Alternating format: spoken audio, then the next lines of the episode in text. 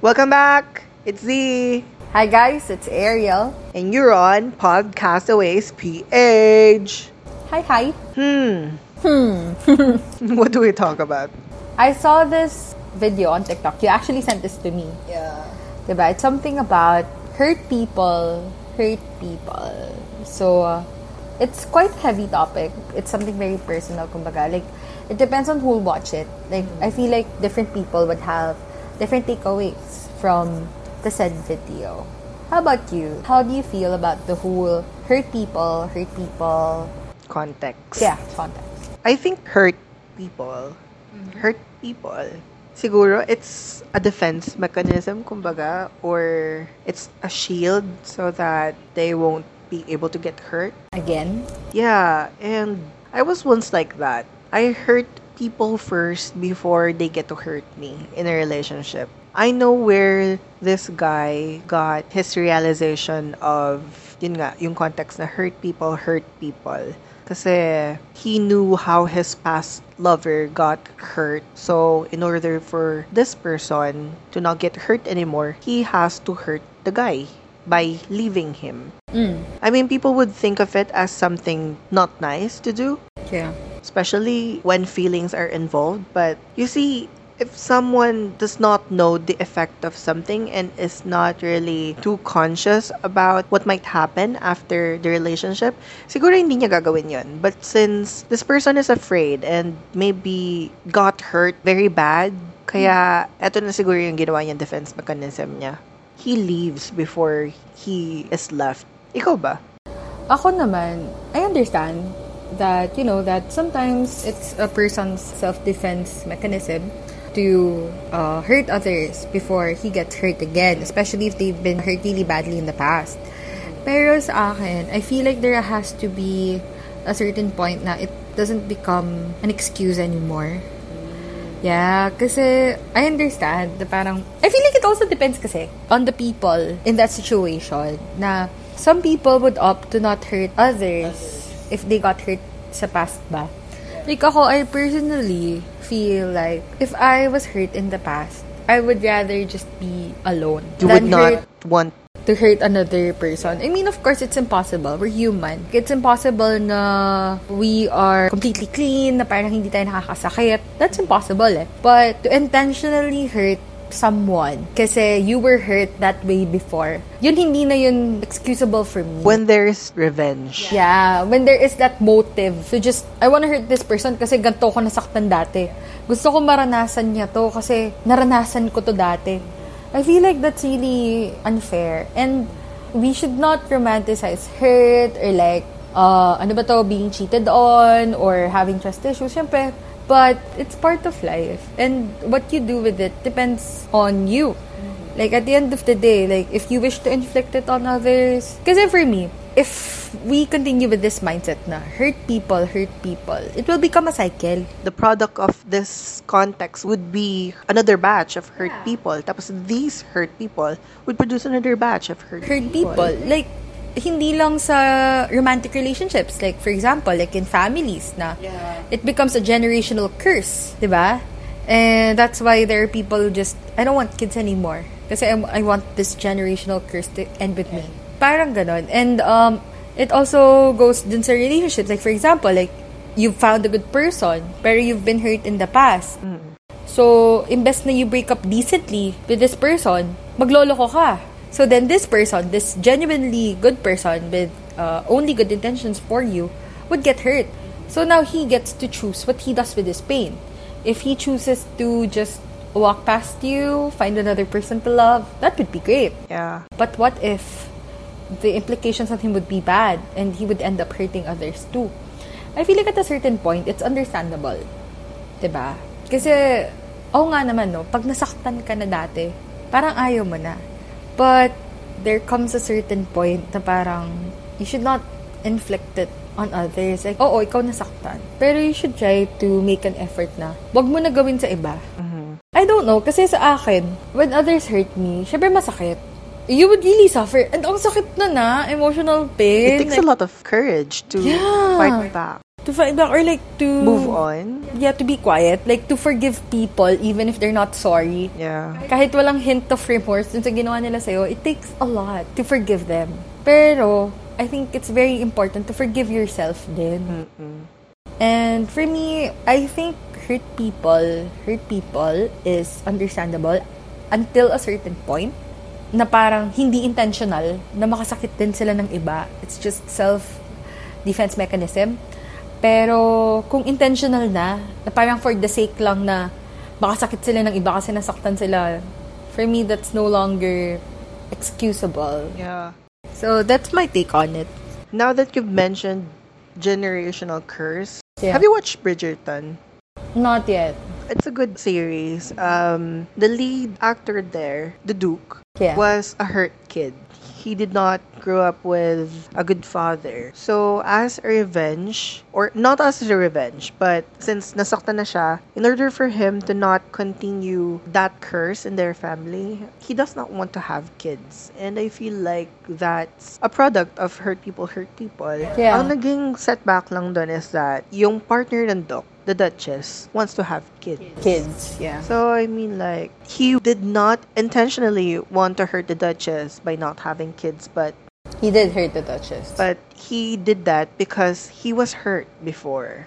A good question is, do you think hurt people would hurt hurt people? I think it depends on the first hurt person. The decision on whether to hurt the second hurt person would depend on the first hurt person. Kasi if the first person doesn't want to hurt anyone else, like he feels like the cycle should end with him, like getting hurt, then he would probably not hurt. Do you think proper communication has something to do with this? Yes. Like, if they both addressed na They're hurting? they were hurt, Yeah. siguro hindi na nila sasaktan yung isa't isa. Ah, okay. Now I get it.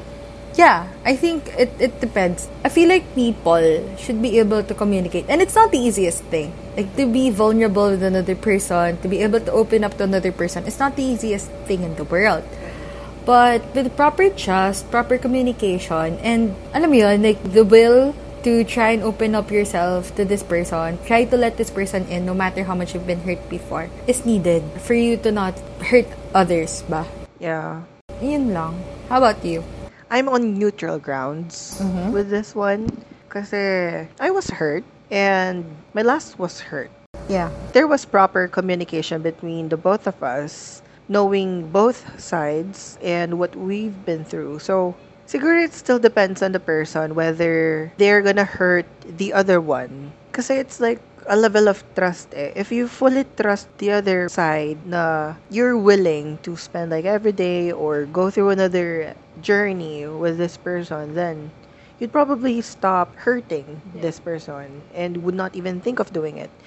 But siguro if self-conscious ka pa rin, Yeah. and you are not fully convinced that you could do this with this person, then I guess you would choose to hurt the other one. If I may share an experience, my significant other and I used to fight, hindi naman a lot, but used to have really serious talks. Mm-hmm. Kasi from my dating history, I got some issues. And then, siya din naman, like, he says na, syempre meron din naman. But then, like, I would have random overthinking sessions with myself. And then, I told him na parang, I'm hurting. Like, maybe we should just take Aww. a break. Kasi, I don't want us arguing. Like, he's a really good person. And, I hate na we're arguing kasi I'm overthinking. And then, like, after we settle things, like, he would ask me na parang, is there something I do that makes you feel like this? Is there something I do is it not enough? Are my efforts not enough? Like, what should I do? Like, you tell me what to do. Kasi, I don't want us to just part ways. Pero dahil I'm a hurt person, parang, I just wanna, you know, leave. Kasi, I don't wanna keep hurting him in the process of me healing. But then this person told me na, I wanna go through that process with you. I wanna grow with you. Like, sometimes, as a hurt person, we tend to push people away. Kasi we're too scared. Yeah. Parang, baka sasaktan din I tayo. agree. Like, mas maraming sakit pa makukuha natin from this relationship. But, at a certain point, like, you have to let go of that notion. Like, no man is an island. And there are a lot of forms of love. Like, hindi lang naman romantic. Parang ganun. And there are people who are willing to heal with you. Yeah. To learn with you, to grow with you. And yun yung na. Yeah, sometimes, even if you communicate, hindi mo pa rin may iwasan. Like, sometimes, nasettle nyo na. But as a hurt person, babalik sa'yo. Oo. Like, may makita It's ka because lang. you were aware na of the things that could happen. Kaya, medyo cautious ka lang sa nagaganap. Yeah, and yung mabigat pa dun is that because you're a hurt person, kahit di naman nagawa nung other person, like sometimes you tend to project. You'd overthink. Yeah, na parang what if he does this too? What if he does this too? And then, alam mo na every time you argue, every time you talk about it, na-hurt mo din siya dun sa process. Even if you do not intend to. Kasi it goes with it. Hindi naman kayo pwedeng mag-away na parang, yeah, to settle things na walang iyakan or walang walang sakitan ng feelings minsan, especially when you just want to walk away kasi nga nasasaktan mo na siya. There's that. It happens. I think this is associated with moving on. Like, if someone has not moved on fully yet, he's still hurt. And dahil hindi pa siya fully healed, hindi may iwasan talaga yung tendency na he'd be very cautious of the things he do and that are done to him. Kahit ibigay mo yung full 101% of kindness mo sa pagkatao mo, if the person you are in a relationship with It's not ready. is not ready, I guess it's not gonna work out. I agree. And sometimes kasi, you'd be willing to heal this person. Pero you can't do that. Like, you can't help a person who doesn't want to heal Yeah. yet. And it's not our obligations to fix other people. Yeah. Yeah, th- that's true too. And it also takes a certain effort from them to not wanna hurt anymore. Oo. And hindi lang yung hindi maka-move on. Like, I mean, kumbaga dun sa particular person who hurt them. Uh-huh. But kumbaga like yung trauma from that past relationship. Exactly. Yun yung ano eh, yun yung kahit kahit hindi na nila mahal yung tao, kahit wala na silang feelings dun sa tao, yung trauma na na-inflict dun sa relationship. Post-heartbreak experience. Yeah, yung post-heartbreak experience, yun na yung mahirap tanggalin. Kasi yun na yung mai-inflict talaga dun sa tao. And then, uh, if you'll ever be with a person like that, just, you know, like, be patient lang siguro, understand. You think na Mm. if you keep on understanding this hurt person, you'll make it through. You'll go over the situation. if he understands you as well, Mm-mm. in a relationship, there has to be A two-way understanding. Yeah, two-way understanding. Hindi naman pwede na because he's hurt. And you know that. So, syempre, like, as someone na siguro less hurt than this person, iintindihin mo. Pero hindi naman kasi pwedeng all the time. Ikaw lang. One way lang ang Oo, understanding. na ikaw lang umiintindi. Na gusto mo iniintindi ka without you wanting to understand this person. yeah. There has to be mutual understanding and mutual patience. Kasi mauubos ka. Like, if it's just you and you and you and nobody else, mauubos ka kasi eh. Mm-mm. Ako siguro, kaya yung mga tao nasasabi nilang red flags, yung mga hurt people, sad boy, sad girl, something like that. It's because meron ng negative connotation na pag itong taong ka-relationship mo, hindi pa siya over sa past relationship niya, automatic na he would do something that could hurt you. And Yeah. for me, if lalawakan pa natin yung understanding natin, as long as they are still considering our feelings as well, Mm. siguro we can make it through din. It's just a matter of proper communication and mutual support sa isa't isa. Kasi kung ikaw lang tong parating nagbibigay ng consideration, and if the understanding only comes from your side, mauubos ka, mapapagod ka. You'll eventually get tired of the whole situation and just give up. Resort to giving up. Yeah, I agree. I think it's normal that people aren't over their traumas yet. It takes time to Yeah. heal. Pero if they're not over the person, ay, that's another issue. Ayun nga. Getting over the person is An entirely different thing from getting over the trauma. Kasi ako, yeah, like I did date a person in the past na wasn't over his exes. Like he kept telling me na not over the situation lang siya. But then that's not true. Like yun nga, I don't know if I've mentioned this in a previous episode, but he did leave me thrice. The first time he went back to his first ex, and then yung yung second and third time he went back to his second ex. There's no more hurt there anymore. Like, wala na sa akin. It's just, I got those issues na parang, what if I'm dating a person who's not yet over his ex, tapos iwan niya ako for the ex. Kasi nga, ganun yung nangyari sa akin before. I'm not over over that trauma yet, but I'm over that person. My God, like, long ago. And, you know, that person was a hurt person too. And I tried my best to understand. Like, lahat ng pag-intindi I gave. It's just that person wasn't ready for that. How do you know na you're ready na and you're no longer hurt? I think it's when you're able to forgive yourself to the point na parang you'd want to be happy again. Kasi there are people who go through bad breakups. Tapos parang maisip na lang nila na hindi ko deserve maging masaya kasi nakasakit ako. Yeah. Kasi nasaktan ako. But when you reach the point na parang, yeah, I hurt someone. I was hurt by someone. But it's time to get over it. And maybe you're ready na nun. Like when you're ready to open yourself up again, when you're ready to to look at the world with another perspective again. And yun yeah, like when you've grown a sense of forgiveness para sa sarili mo, then maybe you're ready na nun. How about you? This from my personal experience. Hmm. I was hurt so bad din kasi before. Like, I was led on, yung ginawa na ako rebound, tapos left me hanging, like that. The usual heartbreak stuff. That got into me, na, that led to me self-deprecating. Yung tipo bang, ida-down ko sobre yung sarili ko, I'm not worth of love, I'm not worth of good things, I'm not worth of any good intentions. Yun, super down ako. Kaya, I've wasted so much relationships during that time thinking na someone could fix me. I was looking for someone to actually fix me and I met this person introduced sa akin ng brother ko way back college. Ooh. Go with the flow naman siya with regards to things na gusto ko. Basta he's a very nice guy and wala siyang hindi gusto sa akin. Even if I try to tell him my negative sides, na yung i-front ko lang sa kanya yung mga negative qualities ko, he would still accept me for who I am.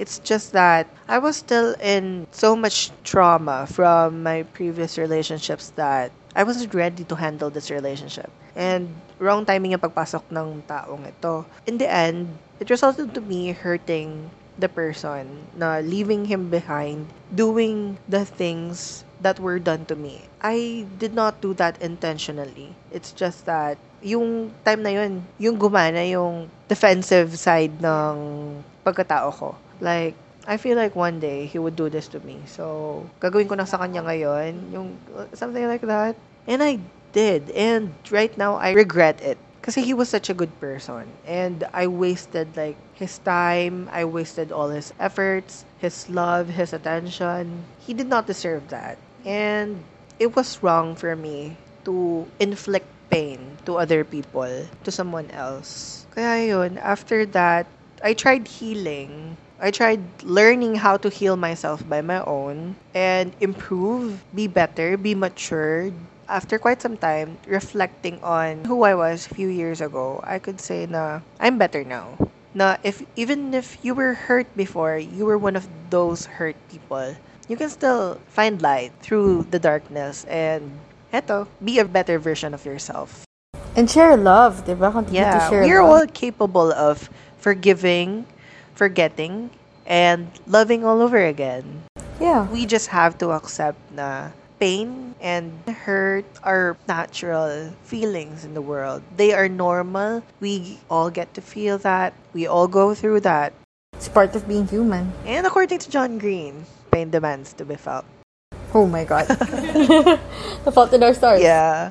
Yeah, I agree. Like, I agree with Z. Sometimes, like, when we're hurt, we don't see any other thing but we're hurt. Mhm. We are blinded by the experience. Yeah, sometimes you forget na the people around us probably hurt too. Like, when they see us hurt.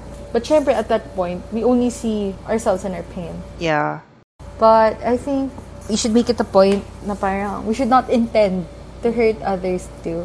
We should always try to stop the cycle, stop the hurt cycle. So they say that money makes the world go round. it. But for me, no. I feel like understanding makes the world go around. Because come to think of it, when you understand something, you can't judge it. And when you can't judge it, there's no conflict. And when there's no conflict, there is peace. And I feel like uh, each and every one of us just seek to have peace of mind. Yes. Diba? I think it's natural to hurt people unintentionally when we're hurt. But at some point, ako kasi, it hurts me more when I hurt others. Mm. Eh, Oo, na parang mas bothered ako, kumbaga. Yeah. Kaya like when, every time like, the SO and I fight, parang ganun, I'm more bothered.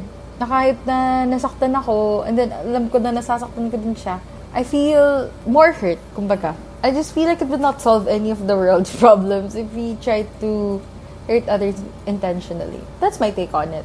Do you have any parting words? Siguro the golden rule na lang na don't do unto others what you don't want others to do unto you. Yeah. If you don't want to get hurt, do not hurt other people. Mm. Or if you got hurt, still, do not let others feel hurt. Kasi alam mo yung feeling na yun. Yeah. You're already familiar with the feeling and you know You don't like it. you don't like it, how damaging it is. Kaya let's just keep on being nice, be understanding, Kind. kind, considering, and continue to love.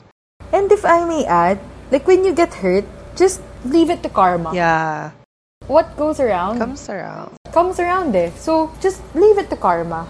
Kasi, I mean, look at it. Like, yun nga, dahil cycle siya, if you're hurt and then you hurt others intentionally, anong karma yung babalik sa'yo? Negative, more hurt, ba? Kasi you hurt like an innocent person who's genuinely trying to love you. Yeah, I think it also entails responsibility and acknowledgement. Na parang acknowledge na hurt ka. And then take responsibility. Like if this person shows interest in you and you're not interested, reject them. Yeah. Tell them na I don't want to hurt you. Be honest with them. Like there's no point trying to lead people on and then hurting them in the process. Parang it's ganun. just a matter leave of communication talaga.